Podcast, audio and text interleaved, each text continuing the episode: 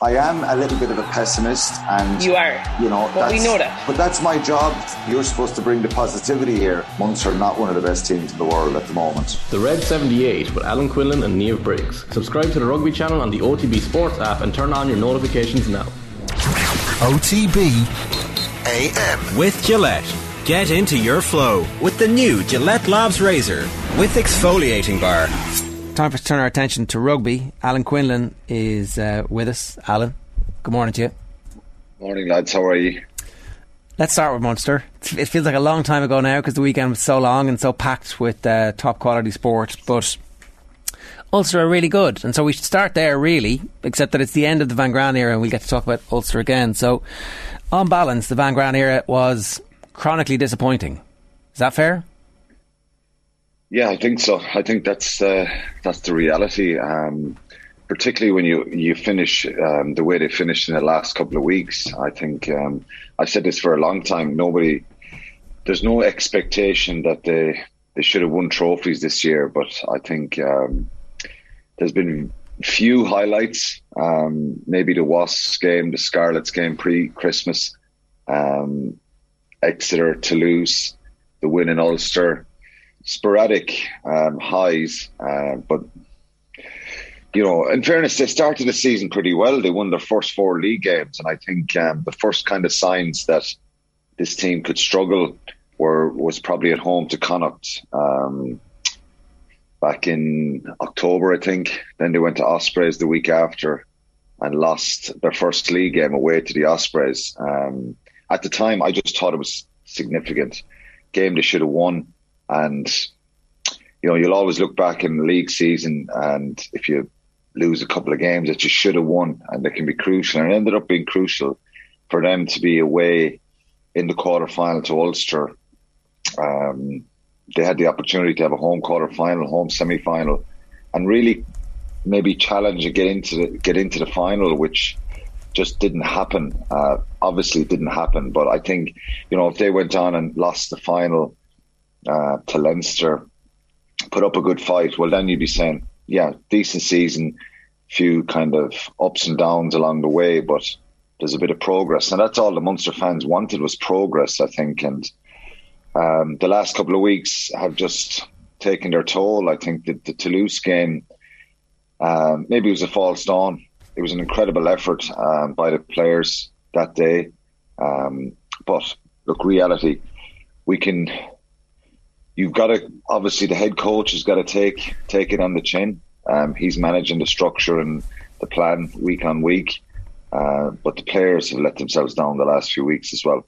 The crazy thing is that Johan van Graan would still be there for another season if he hadn't taken the money and ran off the bat. That, that like does yeah, that, does that is that a big concern for the the culture and the way Munster's been run that actually nobody within Munster seemed to have an issue with Johan van Graan's reign that they were happy to keep him on. I think um, Nathan, and a lot of people mentioned this pre, just like around in December when Johan announced he was going and Stephen Larkham that it could be a problem, and it has been a problem. I think the players have switched off. Um, there's something not right within the, the camp.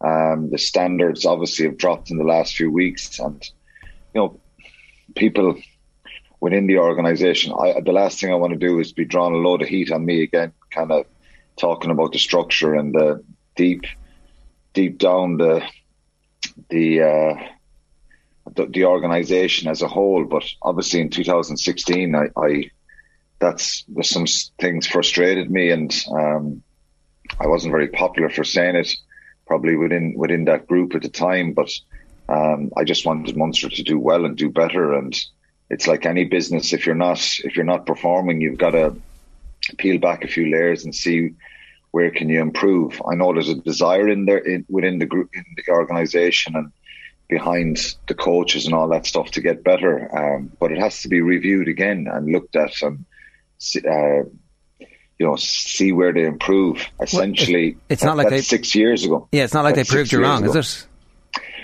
It's not, and I was probably the, villain at the time, um, and you know, I wasn't. Uh, I was just out of frustration, and you know, I think they made strides under Rassie Erasmus. Um, he be, made the team very, resilient, strong, very hard to beat. Um, they lost the URC final, lost the semi final to a very good Saracens side, probably one of the, the best Saracens teams, one of the best teams that have won a European trophy. So there was real optimism that they could build on that stuff. And um, Johan took over then. And of course, there's some highs over the years, but I think the frustrating part was, um, you know, probably lack of consistency and um, the powers that be, and going back to your question, well, we can we could have been all fooled into thinking that yeah, this is the right thing to do. Fool is the wrong word. I don't want to be disrespectful because Johan is a very nice man, but I think you know they've got it wrong,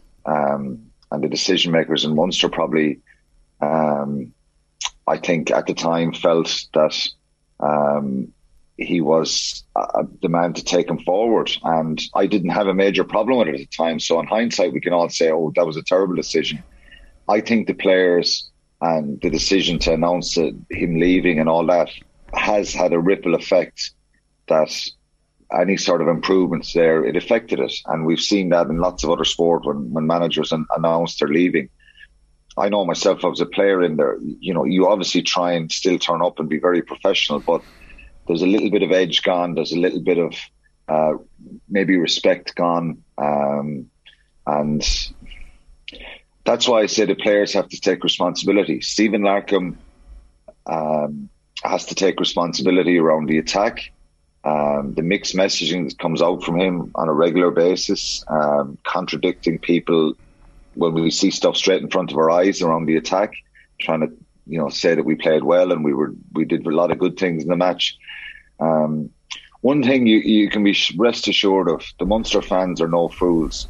Um, so many of the Munster fans that go to Thomond Park or go to all these games are involved in rugby clubs. They've been steeped in rugby all their lives. They're they're coaches themselves. They're uh, they play the game, and um, I think it's it's been frustrating. So obviously, if you uh, if you look back at the Reign in the last couple of years, um, where where are we going? But I will say, it's not all the co. I think the, the current group of players should be playing better and the skill set should be better.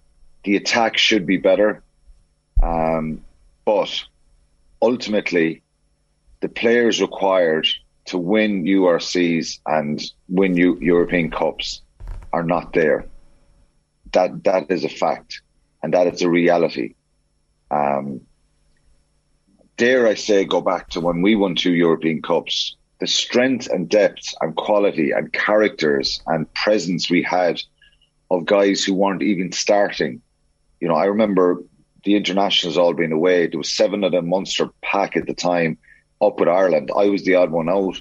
Um, playing on Friday nights in Edinburgh, playing on Sundays in, in Dragons.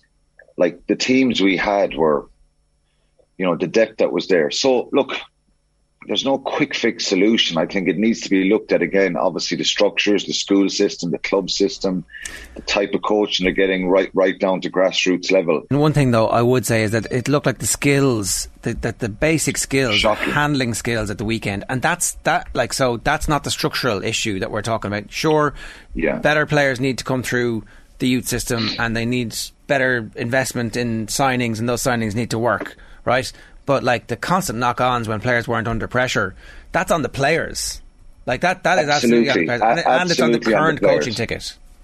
And it's on the attitude of the players, um, how how they're presenting themselves, and what's going through their heads. Everybody can make a mistake here and there, but it's kind of like a poison jar that I think. The, I don't know what happened to players in the last few weeks, but they whether it was the Toulouse physicality, the psychological effects, or did they believe that you know they were they they were after stepping up a level here and it was just going to happen. Um, there was very little leadership in the last couple of weeks against Leinster and Ulster. Really big concern as well, because as I said, you know, I've had this chat. I don't want to keep harping on because I'll, I'll attract attention from from the current group maybe, and I don't want to do that. I, I like a lot of these players. I think a lot of these these players have turned up and they've tried their best, but they there has to be some form of looking at the leadership, the decision making, the body language, um, and it hasn't been good enough in the last two weeks and, and at times during the season. And I think the frustrating part, and when they look back and analyze their season, they'll see some of the things they did, the highlights, the way they, you know, they attacked at times in some of those games. Go back to Clermont last year, you know, the Fallstones, the win over in Clermont last year, incredible. The way they came back, the type of rugby they played, all that kind of stuff. Um, I could go back season by season and, and, and, and go through those games. Um, you know, they lost that final last year to Leinster 16-6 in the RDS at the end of March. A lot of COVID disruptions, but again, a final, not a shot fired.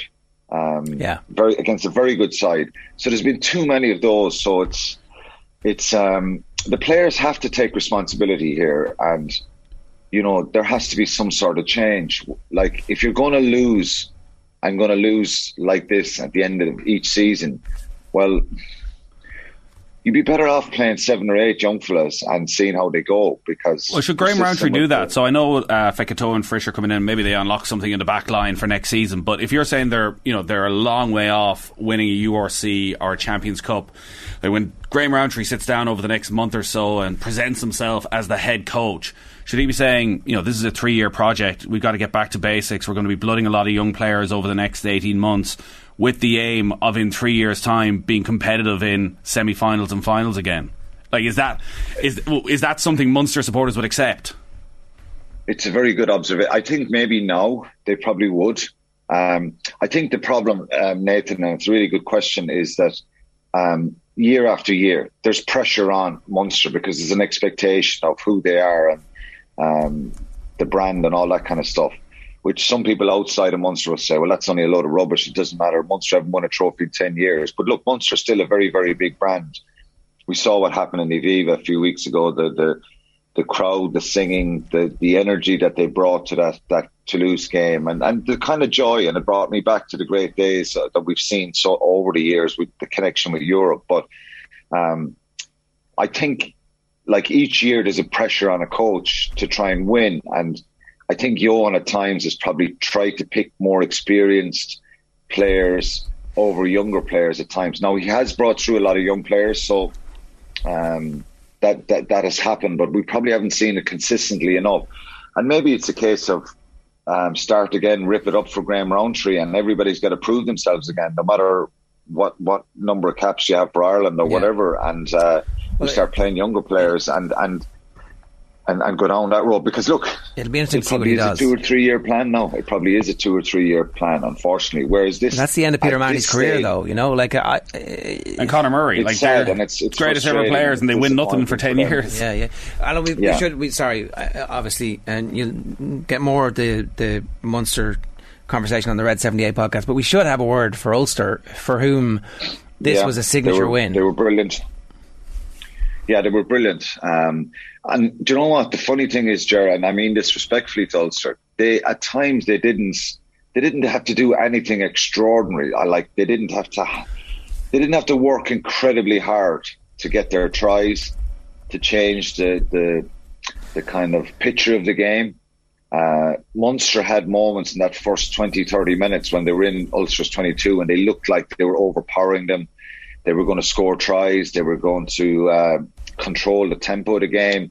But too often, again, as we spoke about, the turnovers happen. But Ulster kind of changed switch. Uh, they had a few early mistakes themselves, and then they become really accurate. Um, score two tries at first phase at that level is would be incredibly pleasing for Ulster, incredibly disappointing for Munster. James Hume was brilliant. Uh, I think he's straight in the Ireland team for the first test. If if you're picking the first test this weekend, is James Hume starting? Well, the pro- no, the problem James Hume has is Robbie Henshaw, Garry Ringrose. I think I don't know. I don't know. I but, think James Hume. You got to put you got to put him in the team. Otherwise, there's, there's otherwise you're just picking on. I we always pick this, which is what Munster do. But Ireland surely.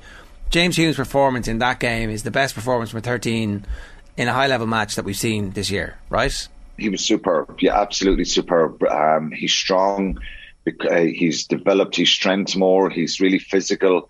Um, lovely stepper as well, and he's he's been really really consistent all year for Ulster. So yeah, there is an argument that he should go straight in there, and um, it's very hard. Garry Ringrose wouldn't be too happy, or, or Henshaw, or, or Bundee Aki, but you keep yeah, them all honest. Maybe though. you just maybe yeah, maybe you just roll the dice with him World Cup next year and see if he can throw him in here to deep end and uh, say go and play and uh, show us some more of that. Um, a different level, different step up. Um, maybe you wait till the second test and see how it, how it pans out. Um, I don't know, but look, he's he was superb the other night. Uh, Timoney was brilliant as well. Um, I was disappointed for Alex Kendellen because I think, um, you know, he's obviously been an academy player this year. To step up the way he's done um, has been brilliant. But Nick Timoney kind of changed gears the other night and was superb. So he's kind of put, put himself back in the pit. I, and I said this before the game, you know, a couple of battles on there for Yeah. maybe places on the plane to New Zealand. Timoney, outstanding. Uh, John Cooney was brilliant as well. So yeah, yeah. um, their accuracy, Baloucoune. you know, what a player um, coming on a pace to try saving tackle on, on Joey Carbery. So um, without overextending themselves, they just struck at different moments and um, didn't have to batter away at that Munster line and were brilliant. We'll uh, we'll uh, we'll get to preview the the um, semi-finals. We'll talk about Leinster and, and what their win means for the relative strength or otherwise of the league because it was a bit of a humiliation for the league. It felt like when one of your quarterfinals ends up in that score. But we're we're out of time. Unfortunately, we got a little bit sidetracked, obviously, by the the end of the Van Graan era. Alan, good stuff. Thanks a million. Cheers. Thanks, Eds. Cheers, Quinny. You'll hear more of that on the Red 78 podcast this week with Alan and Niamh Briggs. OTB AM. With Gillette. Get into your flow with the new Gillette Labs Razor with exfoliating bar.